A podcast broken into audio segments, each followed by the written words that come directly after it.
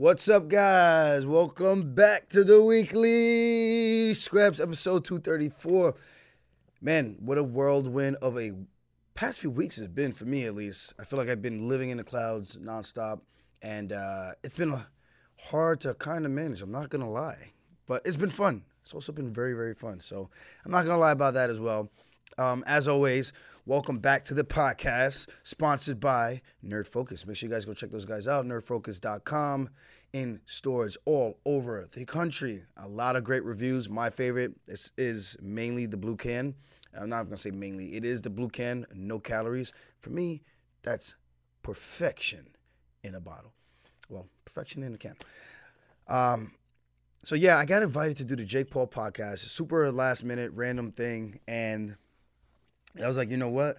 I'm gonna go out there. It's over in Miami. I didn't know he lived in Miami. For some reason, I remember him living in Puerto Rico. I actually asked him about that, and he said yes, he does live in Puerto Rico. He still does. Um, that's that sick ass house he bought and posted, which I had to go and look because um, people were telling me that he bought this crazy house. So I went and looked, man. The house is really nice, and shoot, much respect and credit to people like that who can afford those type of things, man. Isn't that what life's all about? Especially living in America, being able to achieve all that you want and working hard for it. So credit to Jake Paul for getting that. Um, his podcast was really cool, man, and it's always different when you talk to people off offline versus like uh, in the media eye when you're promoting or selling something. And I got to see a different side of Jake Paul, which is cool. And I told him, I was like, bro, we're probably the two most understood and most hated athletes out there for some reason right now. And I get why, but it's just really, really stupid. It's it doesn't even make sense. It's like we're living in a simulation. People are gonna believe what they want to believe, and that's what we we both have in common. Common that we actually understand that. And sometimes it is what it is. Like you can't change people's mind. The people's perception is their reality. Like what you think of me, no matter what, it's gonna be what you want to think and feel, or what you think of him, it's gonna be what you think and feel no matter what he says or does, unless you just decide to come around based on some type of action that he does, maybe. So yeah, it is what it is. But over all in all, great great time going down there doing that. I saw the thing shortly, a few days after that. Masvidal came down there. I don't know if that was real or not. I was reading the comments and people were saying, "Yeah, this is fake." I wasn't sure. I, I couldn't really tell because the studio is kind of like just out in the open. It's not very hard to find if I feel if you wanted to find it, you could find it. It doesn't seem like it's very discreet, if that makes sense. Uh, with that being said, I don't know if that was real or not. If it was real, damn, Masvidal was just out here in these streets. but I don't know, whatever. Uh, I don't know what's gonna happen with that, so we'll we'll see. And um, I'm back from my vape, my bait K. Got a little boot up. So being that we're gonna go down there for a day, I had just flown back to Vegas. I was like, okay, we're gonna go back. We're gonna do this podcast, East Coast to West Coast, then back to the East Coast, but this time South Side in Miami. We went down, and we're like, baby, let's just make a three day vacation out of this. So we went, and shout out to them and their team. They took care of my fam- my my fiance and I, Rebecca. So it it was fun and a very affordable thing to do. Obviously, I got my own money, but very affordable thing to do because they took care of us. So thank you guys, much appreciated for having us out there, and we had a great time, man. Can't wait to get back to Miami. We're actually, I don't know if I should even say this, but yeah, we're gonna be back in Miami soon. So I'm looking forward to that, and uh, maybe see my Floridians really, really soon. I think maybe call me maybe. So this weekend we got Cage Fury. We got three of our guys. We got Dennis Buzukja. We got Charlie Campbell. He's back since his contender series fight. Um, obviously, he came up short. And then we got Damian Nelson, who's back. Uh, big, big opportunity for all three of these guys, man. I think they go out there and they shine June 16th. Good things are going to happen for them. So I'm looking forward to cornering, and I'm looking forward to the Hall of Fame dinner that they're doing, uh, I believe, June 15th down in New Jersey as well for Cage Fury. I believe I'm going to be one of the first that they induct to the Hall of Fame. Possibly Paul Felder too. I would imagine, right? I would imagine Paul's to be taken care of down there. I hope so. Uh, with that being said, Cage Fury it, it, taught me a lot of learning lessons. Taking note fights on short notice, preparing for five round camps. Back then, the only fight that went the distance was the fight that I challenged for the title against a very high level grappler. At the time, I was only about I think a blue belt, maybe maybe a white belt, maybe a blue belt. I'm not really sure. I forced Sean Santella. Shocked he never got his opportunity to get to the UFC. I think the UFC maybe just didn't like his persona because sometimes it could be like that, man. And he never got a crack, man. 125. I thought he was a very talented dude, smart fighter, didn't take a ton of risks. But when it came to grappling, he is like a Charles Oliveira, a wizard. But his striking was very opposite of Charles Oliveira. And yeah, but again, for him, five rounds, that was a really good fight. And then after that, uh, I fought Sidemar Sideco, um, Honorio Sideco, side, Sidecar Sideco, something like that. Finished him in the, th- in the. No, I fought. Damn, I don't know, man. I fought three guys though. I know after. Yeah, what's Sideco? I think I got a third round finish. Yeah, Sideco. I fought Johnson, second round TKO, um, submission. And then I fought uh, uh, Joe Robertson, got a got a first round finish. So I went from a third round finish, second round finish, and first round finish. And then I got the call up to the UFC. But it didn't happen just like that. Like the UFC told me I wasn't ready. And eventually, long story short, I'm just saying I learned a lot of value there, competing against some of the toughest guys that you could. Like MMA was still in its infancy in terms of well roundedness. Now, when you fight on the regional circuit, these guys are all very good, high level guys all over the East Coast now, and it's very hard to get those undefeated records going unless you're really being careful about the type of experience that your opponent has before you agree to fight them. Excuse me. With that being said, um, I think that helped me gain a lot of grit and a lot of toughness coming up to this point in my career. So thank you for Cage Fury for grooming me, even though I kept beating the guys that I think that they wanted to win. kind of similar. Um, and I say that because I didn't sell tickets. And it, it, felt like it was very on par. They were like, you are our most, I don't know, whatever, uh, our highest paid champion that sells the least amount of tickets. I'm gonna, I'm gonna say it. So thank you guys I hope that I paved the way for the Cage Fury fighters out there, showing that we are some of the toughest competition in the regional circuits. If you want to get stiff competition, you want to test yourself, that is the place to try to go. They're on UFC Fight Pass as well. So you guys are going to see our guys. Make sure you tune in. The Jamaican sensation, Damian Nelson, looking to bounce back. We got Buzukja right on the cusp of getting into the UFC. I think a big win here and a finish. I think it puts him right there as the next guy who gets that call up. And then we have uh, Charlie Campbell looking to bounce back in a very big way. Uh, three very tough dudes, man. Make sure you guys tune in and watch these guys. Like I said, June 16th on Fight Pass. Lock it in. And what's up with Conor out here knocking out mascots now? Uh, I don't know what to say about that.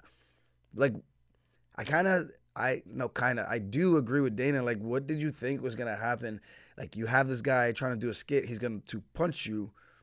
Did they think like they're gonna do like these soft punches or like was this planned out, thought through? I don't know. It's like some of these challenges. I get my friends who who sometimes they will ask me like, "Can you kick me in the leg?" And I'll lightly do it because I'm just like, dude, I'm not gonna kick you in the leg because if I kick you in the leg really hard, you're gonna be you're gonna be you're gonna be a little fucked up, man. Let's call it what it is. Um, so this, I don't know what that skit was all about. I mean, they could have done a whole rah rah. Kind of could have tossed some shirts into the crowd, shadow box a little bit. That could have been the show right there. But instead, him and the, the mascot had to tussle. Or they should have, after the first shot, he gets floored. Instead of him lining him up and then cracking him with a left hand, uh, someone could have came in and broke it up and been like, no, the fight's over. The fight's over. And that could have been like the hype up right there. But you guys let the man punch the, a, a dead body on the ground, and that's just what happens. The mascot got it. This is what we do when we fight. And we, yeah, this is what we do on a daily. Not very good. So we got the fights now. Amanda Nunes, let's talk about it. Great fight for her. Not very fun to watch, if I'm being completely honest. There was maybe one holy moment, and barely was it a holy shit moment. Aldana landing a counter right hand and then looking like she wanted to apologize because she hit her too hard. And I'm not trying to be mean. I'm just saying she looked like she had so much respect for Nunes that she didn't want to hurt her or hit her. And it's just like, my girl, you're trying to chase a dream yourself. If you're gonna be in there, you got to make sure you make that switch before you make that walk to the cage. Otherwise, you're gonna have performances like that where you look like, yeah, like you don't want to hurt your opponent. Very little offensive attack. It looked like she didn't want to piss her off, and whatever, man. It's, I, I don't know. Amanda was just like taking her down, throwing her down, getting up when she felt like getting up, and then punching her a couple times on the ground and getting back up. It almost looked like I was watching Merab torture some guys in the sparring room. It would just take guys down, throw them down, and then he'll be back bouncing around in place. And then he's smiling like you know he's about to go again, and then he'll make a war cry, oh! And then you're just like, I don't want to hit this guy because if I hit him, I might make him mad. And then he's like, even worse the way he's doing to you. That's what that fight looked like, man. And again, no shots or shade thrown out down his way. I think she's going to look back at this and be very disappointed that there's so many opportunities for her to open up and strike. I don't know if it was like the power, the short notice, maybe it was the stage fright, the big moment. There's a lot of things. Short notice, maybe she didn't want to get tired and get punched out. But I think it gets to a point where you fight for a title and you fight like that you kind of shoot yourself in the foot because the, the, chances of you getting another title shot if you're going to perform like that are very small. We know how the UFC can be. These aren't my rules. I'm just going by what I've seen over the years, right? We know the people who go in and they put their best foot forward, even if they lose or get knocked out, if it's entertainment, entertainment, and they can make it somewhat scrappy, you're gonna get back in there. People are gonna be gunning for you. So it's like you in that moment, like, and I don't like bringing myself into this because I don't have those type of fights. I had it one time uh, maybe the carry fight, you could kind of say that, but I, it was more so fatigue than anything. But I think, from what I remember, I still outstruck him, even though I was circling. He was the one that wasn't throwing any punches and couldn't really hit me. So I think it's a little unfair to use that one. But the Yan fight, you know, I, I was in a mindset like, yeah, I might be compromised, but I'm gonna just go forward and just hopefully Yan slips on a banana peel and I could take him down and submit him after a crappy fight IQ blip of taking him down, start throwing the hammer fist and losing the position. Like my fight IQ was completely shot. But I knew if I could just go forward, even if I'm getting beaten up, I show my toughness. I show that my heart that I'm never gonna quit. And I was gonna people, oh, you did quit. Gosh, come on, guys, give it a break. Like I said, I, I, give it a break. Um, I feel for her, she could have done something similar. And obviously no one wants to get beaten up and like ice in your face for a couple like a week straight. It's it's very painful man. But at the same time this is the biggest moment that you could ever ask for. So we got to make the most of it right? So my advice to aldana is review the tape see what you did wrong see why that is. Only you can do some soul searching and figuring that out and seeing what you want to do going forward. Because now that the title is vacant, because Amanda is now retired, there's a window for you to get back in there. But now with the fans, are the fans gonna want you to get back in there based on what they just saw? And I don't know if the team is telling her this, but sometimes you gotta hear the the harsh, honest truth. And again, please don't make this sound like I'm trying to be mean or anything like that. I want to see everybody win. I would like to see everyone become a world champion, but it's impossible. We know that's not realistic. Some people shine under the bright light, some people fold and crack under the pressure. We know this to be true. I think Aldana might have folded a little bit under the pressure. And I was hyping her up to all my friends, like, yo, she's got really good power. She can strike. She's got that Mexicana, Mexican, hard nose, grit, heart boxing. Like, she stayed in there and took the whooping the whole time. But it was more of a punching bag than a fight. You know what I mean? And uh, maybe Amanda's just that great. And maybe she just, but I just, I find it hard to believe that her greatness caused her to not want to throw any, like, throw any strikes to to look for any opportunity to win or get a finish because that's what she's known for her hands. And she even looked solid on the ground when she when the fight hit the ground. She was advancing the guard, being active off of her back, trying to like manipulate the legs a little bit. But there was never like I'm gonna grab you, throw elbows, and grab your head, throw a punch from your back. like wanting to scrap in every single position. And that's my only real criticism. I know I'm probably gonna see her somewhere. The PI. This is just my life. I, I do the podcast now, and I see these athletes, and sometimes they hear what I say, and it's very weird for me because I'm like, dude, I hope you're not sensitive. Like, I hope it's not like I ruffle everyone's feathers because I'm I'm giving an honest opinion. I'm not doing it the way Henry Cejudo does. I'm being, I'm trying to give it in a way that I would like for a coach to give it to me, and we can have a dialogue, if that makes sense. Where does Amanda go from here?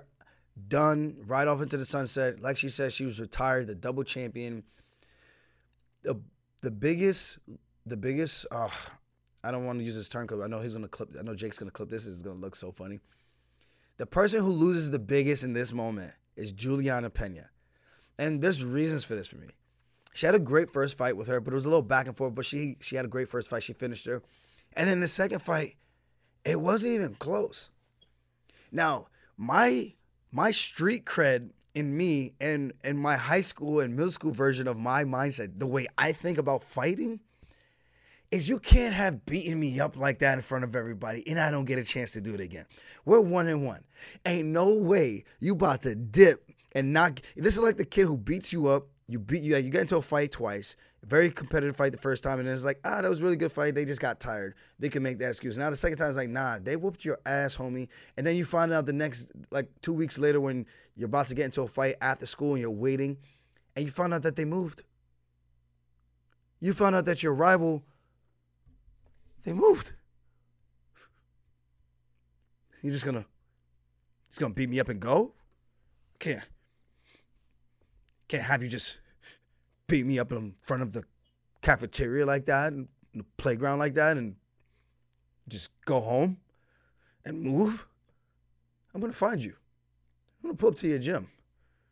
We're gonna do, we're gonna do this again. Cause you ain't gonna knock me down all over the place. And this is how I felt against Yan. Ain't no man about to ragdoll me and think he's gonna ride off into the sunset. I will find that ass and get redemption. We will do this again.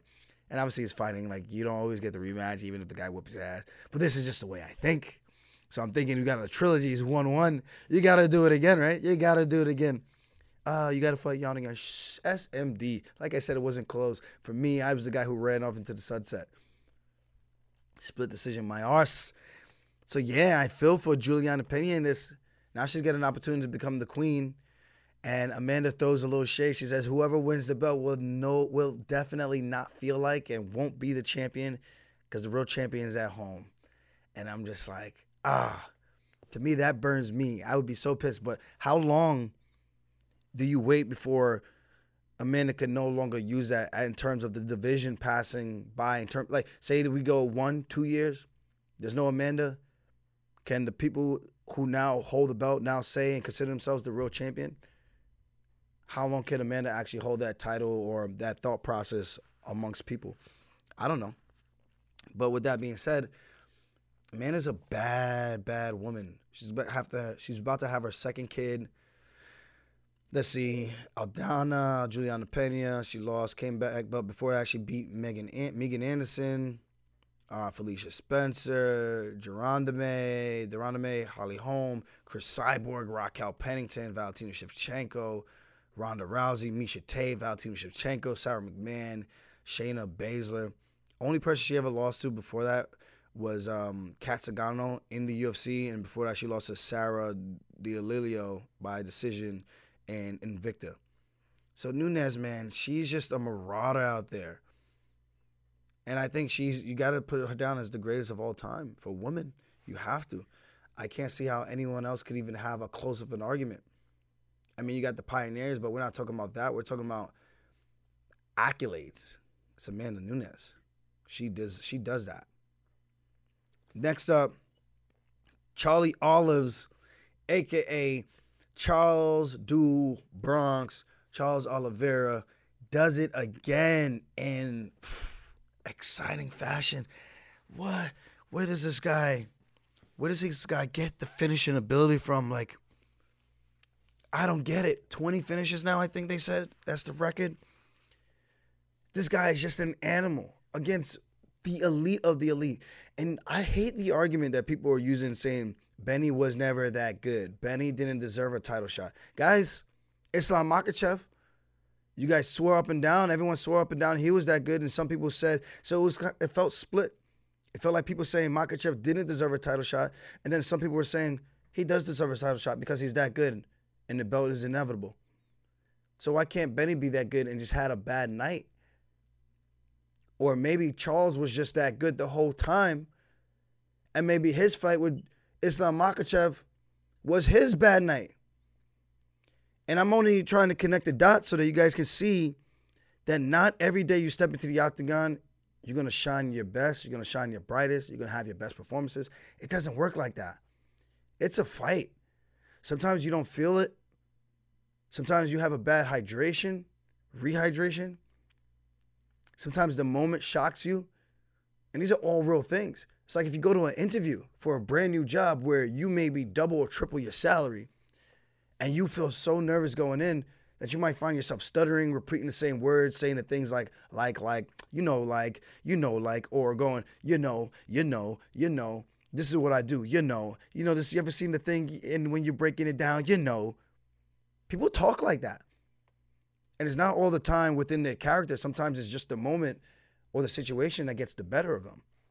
And I feel like there's a potential case for that with Dariush. I'm sure Dariush is not going to make that excuse, but it's not an excuse. when you go home and you reassess the fight, you got to look at everything. How did I feel in the fight day in the morning? How did I feel as the fight got closer? How was I feeling my mental mindset when we were in the back room? How did I feel when I warmed up? How did I feel physically, mentally, spiritually going into there? Can I compare that to my past few fights? And that's the game. How do you replicate that same feeling over and over and over again so that you can perform to the best of your abilities so that you don't have these type of excuses? I always say I want someone to beat me because they were better. Not beat me because I had some crazy crap going on with the IRS trying to take my house or threatening to, to throw me in jail or my dad out here with the divorce case threatening to do something crazy with the houses or things like that. Like, I don't want to be thinking about that stuff and weighing heavy on my mind, on my head, and on my heart coming in and being distracted. You got to be locked in. You, there's no time or like that's the thing about team sports. Even if you are distracted, your team can kind of carry you and be like, "Come on, man, pull it together." And you can have a couple good runs. You can have a bad drive, shake your head, be down on yourself for a few seconds, but then you got a couple seconds you got to re like regroup and, get back out there. Where fighting, wrestling, judo, sambo, all these jiu-jitsu, all these individualized one-on-one sports, boxing, taekwondo, you don't have the luxury of that because that's the only thing people are going to remember is what you did when you stepped under there, under those lights. And only Charles Oliveira can understand that from his fight with Makhachev. and I'm not making an excuse for him. I'm saying these are things that I, as a competitor, wonder when I'm watching and analyzing. I'm like, this Oliveira does not look like the same Oliveira that fought Makhachev. From a just demeanor standpoint, he just looked different. Dariush, I can't tell from his demeanor because this looks like the same demeanor every single time when he steps into the cage. But one thing I can say is the energy and the fight that he gave back didn't seem reminiscent of the Dariush that got himself on that eight fight win streak to begin with. And it's not to again, not to diminish anything from Oliveira. You step in there, you make that walk. That's that's what I care about. I'm looking at that. Skill for skill, strategy for strategy. How did you look? What did you do? And Oliveira was on point did his thing, landed some clean strikes. The head kick, the same side head kick. He threw the cross, kind of like parry the cross. I believe it was Orthodox Southpaw. Head kick right behind it. One hand is up, rocks. Dariush steps back a little bit. And then he puts the pressure on him, seeing that he was rocked, and put the finishing touches on Dariush. Oliveira is a very dangerous guy. And I think someone put out a funny stat. This is the first time that Charles Oliveira wasn't rocked or dropped in a fight on his way to winning. I actually think that's hilarious because that's almost like his MO. I do think he deserves to take some time off, let his brain heal, because he trains really hard, spars hard. Please, if there's one thing I can say to Oliveira is, you don't need to get back into camp and start sparring right away. Let the brain recover so that this can help you with those bigger shots going into the fight with Islam Makhachev. because I do think he's going to need it. Makhachev cracked him really good in that first fight. Whether it was the best Oliveira or it wasn't, or was the best Makhachev or it wasn't. I would like to see two guys at their best.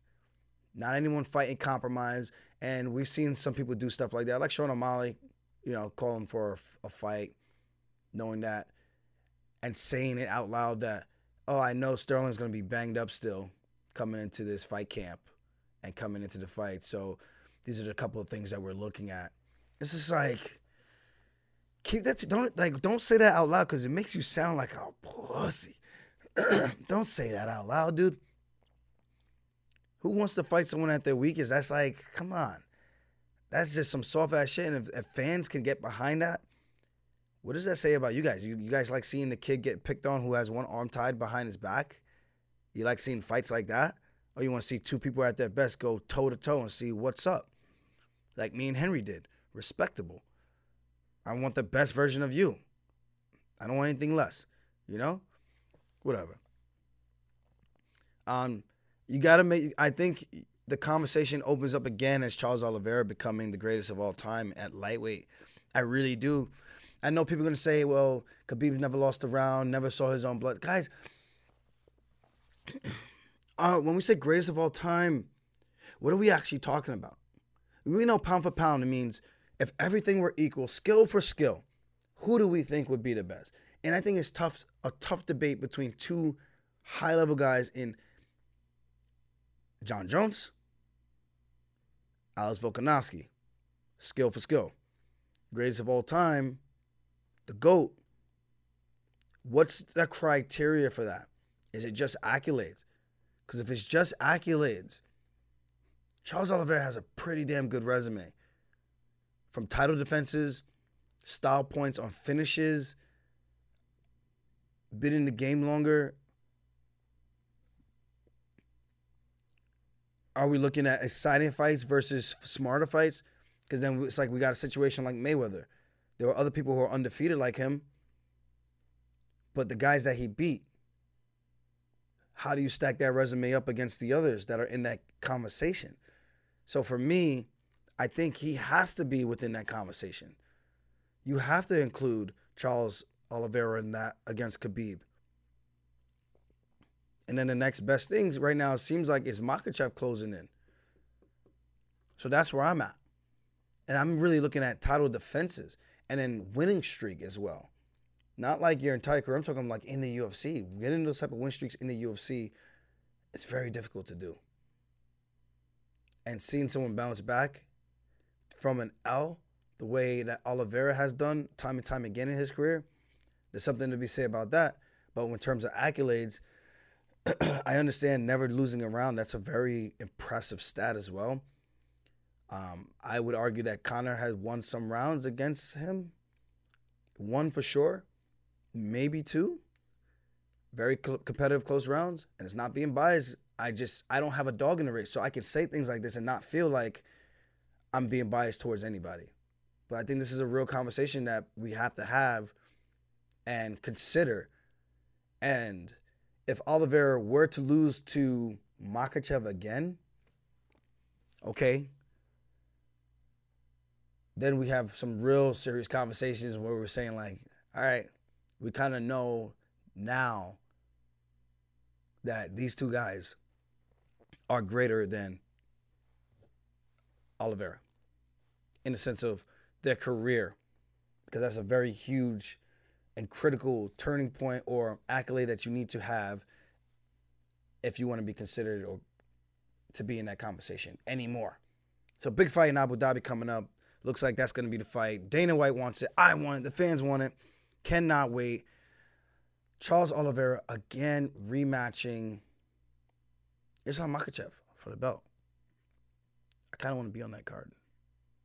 I would have liked to have been on that card, I should say.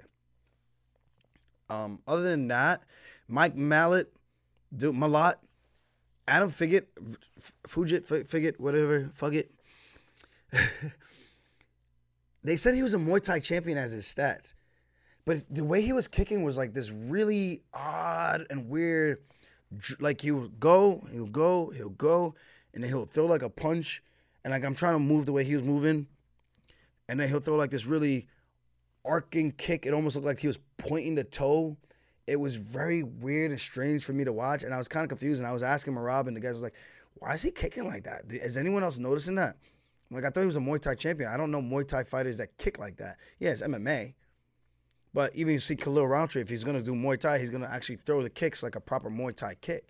So I was just very like confused by that. But Malott, man, cracked him. Beautiful shift, shifty feint, and then strangled him. Was that him that strangled him? Yeah, the guillotine. The nasty guillotine choke. Round number two. So Malott's coming into his own, and I think a lot of people are tuned into him now on the main card. He's 10 and 1. He's on a one, two, three. No, I lied. One, two, three, four, five, six. Six fight winning streak now. He lost to Hakeem Dawodu? What? What? What weight was this? Hakeem Dawodu fought Mike Malott Am I tweaking right now? Uh, uh, these stats tweaking? Bro, he beat Mike Malott. What weight was this? This was World Series of Fighting before it was now called PFL. This is insane. What weight? This was at 145. Mike Malott at 145. He's got to be really young then, because how the heck was he at 145? Hakeem is 31. Mike Malott is 31. He fought at 145 in 2014. Dude, that's crazy. Oh, that win aged gracefully for Hakeem. I tell you that. You beat this guy. This guy's fighting at welterweight. No, am I tweaking? Yeah, he's fighting at welterweight. My man's hit a crazy growth spurt and got jacked. But congrats to Malott. Good fight for him. Um, my guy Dan Ige over Nate the Train Landwehr. Dan Ige came out. This is one of the best performances I've seen from him. Clean, poise, uh, great footwork, taking his time, pivoting the right way. You know, he's on a three fight losing skid. Chan Sung Jung, Josh Emmett, Movsar Evloev, then comes back, knocks out Damon Jackson round two, almost finishes Nate Landwehr in round two, where he floored him with that beautiful left hook on the chin. Looked like he was gonna get him out of there. Landwehr is just a tough, tough mofo. Somehow, he survives. And with that being said, two wins in a row for Mr. Iggy. Let's get back in that win column and stay here for a bit. One, two, three, four, five, six. He was on a six fight win streak before. Um, so he lost to Julio Arce. Actually, he was on a this is crazy. One, two, three, four, five, six. He was on a six fight win streak, lost to Julio Arce, then came back, got on a six fight win streak, lost to Calvin Kattar, came back, knocked out Gavin Tucker, and then lost three in a row, and now won two in a row. Sky's the limit for him. He's only 31. My fellow D3 wrestler from Wartburg. See steak stand up, baby. All day. Let's go, bro. Red. Woo. that was, I know. This is just what I do. I do weird stuff like that. um, but like I said, the footwork, the timing, switch stancing, that left hook was money every single time he was throwing it. Landwehr was st- finally starting to pick up. Now, guys, if you ever watch Landwehr's shadow box and the way he moves and the way he fights, he does a lot of awkward things, but he came back. I give him credit in his third round, pushing the pace, and started to give Dan a couple of problems and had him thinking about certain things and needed and caused Dan to re to to need to adjust and change up his strategy a little bit because he was kind of starting to figure out what was going on. It was either that or Dan was getting a little bit tired and giving Landwehr an opportunity to land a couple of strikes and get back into the fight. Other than that, it was Dan Ige all day long. So yeah, man, I I'm excited for Dan. You know, he was one of the, the good guys uh, for me to work out with down here in terms of drilling, like just being dialed in and being focused the whole time. So I liked working with him. Still like working with him. Look forward to working with him some more in the future. And uh, congrats to him and his family and the team over at XC. Him, Eric Nicksick, they put in a lot of time. So it's nice to see him taking his time, setting his feet. I was saying one thing at the fights. We were watching at Electra in um in Los in uh in Vegas at the Venetian. He's the only person I know who fights like like one of the hood fights where he's got like his thumbs up from the old classic. Like he's here and he'll be here, his thumb is up, and then he'll throw these bombs and boom. It's like he's like pulling the trigger when he's about to go. Bang. But I just notice these things like whenever I watch fights, I look at tendencies, I see how people like to move. You know, I could do the Amanda, the Amanda when she's just like I, I could I like to impersonate the fighters. That's what I like to do. But again, congrats to Dan and the family and the team. A couple other ones. Unfortunate events with the headbutt with Chris Curtis, man, that sucked. Um, Miranda Maverick, I thought she was gonna win. Gutted for her. That would have been her third fight in a row, but that Jasmine chick is pretty freaking tough. Unanimous decision, she wins. She's on a two fight winning streak now. And then we got Aiemann Zahabi, aka Ariel Helwani, comes out. Evil Helwani came out for violence this time. He is now on a three fight winning streak. He finished Draco Rodriguez decision over Ricky Tur- Turcios. And now Ricky Lang, he knocks him out in the first round, cold blooded. My man got up and thought the fight was still going on. That is wild to see. He's 35 years old, 5'8 from Quebec, Canada. Canada. good for him. Aoriqileng, man, I feel bad for him because that's this was a good one. This is the Mongolian murderer, is what they call him, or something like that. Five seven. He used to fight at third 25, I felt. Now he was on a two fight win streak. Now he's got that snap by Mrs. Zahabi. And before that, he had he fought Cody Durden and Jeff Molina at 25. He lost both those fights, went up to 35, won both those fights, and now lost to Amos Zahabi. So I think he was kind of thinking like, oh, maybe I do belong here at 135. And now he's kind of realizing like, if I'm losing to these guys who aren't really in the mix, you're gonna realize how deep and how stacked this division really is and maybe he's going to make a conscious decision of going back down to 25. But we'll see. I don't give a shit. People going to do whatever they want to do. That's best for them. Um, quick update. I got to train with Javid Basharat. If you guys know who he is, 3 0 in the UFC, I believe, or 4 undefeated. Um, him and his brother Fouted, both undefeated in the UFC and in their careers. We got to do some drilling kind of get into the Sean O'Malley looks. This is what I like to do. I like to get people that can em- emulate my opponent as best as they possibly can and give me those repetitions so I can see it over and over and over again so that when I'm in there, I don't need to really overreact where it's like you don't feel familiar and it almost seems like it's slow motion because you've seen those movements over and over again. Like when I fought Yan, when I fought TJ, all my like all the best fights that I've had. Cody Stamann, Jimmy Rivera, Brett Johns, from that run all the way on, I like figured out what I really need to do in terms of my training. And so far it's been working. I'm not saying this is to be a one-stop shop. Sometimes the other guy is just better. But I think I do a good job of preparing myself beforehand where I feel like I almost know you better than you know yourself and I see these things. So that's what I'm looking to do. And hopefully we get more opportunities to work with each other. I'm not sparring just yet. This is more of a drill that we were doing. So just, just giving you guys an update, doing the right things that I need. That is one of the sparring partners that I'm looking to have for this fight against Sean O'Malley. And again, I'm gonna I, I know this is a difficult fight in terms of skill wise, what this guy does opposite of me but I like to think I'm pretty well rounded in my ability to strike. This is more so going to be about me beating me. And some people are going to get what I mean. I got to just make sure I'm doing the right things, preparing myself mentally and physically going in. On paper, my style definitely trumps his. Not saying that he can't grapple. We just haven't seen it at a very high level. And the time that we've seen him on the ground, it was against Andres um, Soukhamthath and Chito Vera. And we've seen how that looked. Did not look very promising. We've seen him grapple with Takanori Gomi in one of those fight pass grappling matches, and he looked good. So I'm not overlooking him by any means. I'm giving him the benefit of the doubt that he's going to be very good on the ground. And I'm not looking to hang out there. I'm looking to do damage. So, guys, if this man hangs out in half guard or on all fours, it is going to be a brutal ass whipping on God.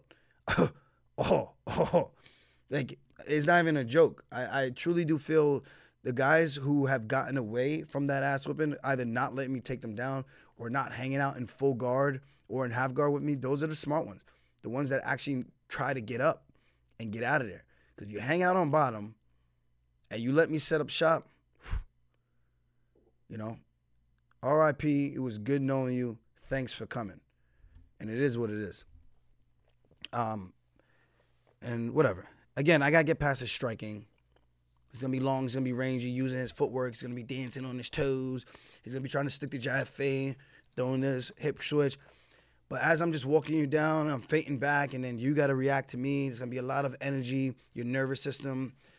There's gonna be a lot going into this, and it's gonna be a battle of who's more prepared and willing to go there. I think Sean is willing to go there. We've seen it with the Yan fight.